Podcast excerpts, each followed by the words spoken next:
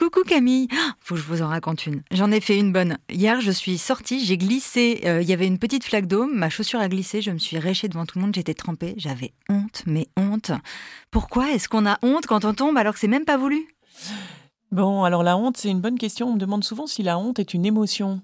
Et en fait, il faut savoir que la honte est le résultat non pas d'une émotion, mais d'une opération mentale. C'est-à-dire qu'en fait, un enfant, lui, euh, quand il naît et quand il fait, quand il tombe dans une flaque, il a jamais honte. En fait, c'est parce qu'on lui fait honte, que quelqu'un lui fait honte ou l'environnement lui fait honte.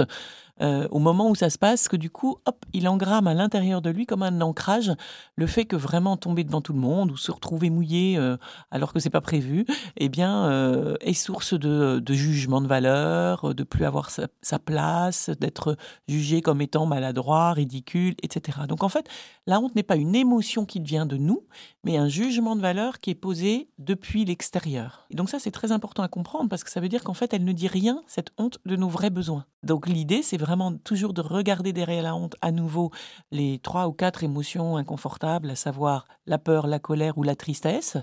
Et une fois qu'on a identifié quelles sont mes émotions à moi dans cette situation, alors je peux euh, vérifier quelque chose avec quelqu'un, euh, demander, euh, demander de l'aide pour retrouver un peu de confort. La honte, en tout cas, n'est pas une émotion qui viendrait de nous, c'est le, souvenir ou la résurgence d'un jugement de valeur porté par l'extérieur. Donc c'est une opération mentale dont on peut et on doit parfaitement se passer.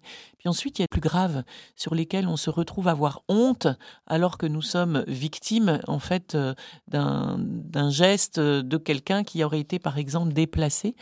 Et là aussi, ça nous renvoie souvent à des ancrages très précoces, euh, parce que en fait, ce geste décalé est venu finalement rencontrer peut-être aussi un besoin de tendresse ou autre chose, et, et du coup, une espèce de confusion qui s'opère à l'intérieur de nous.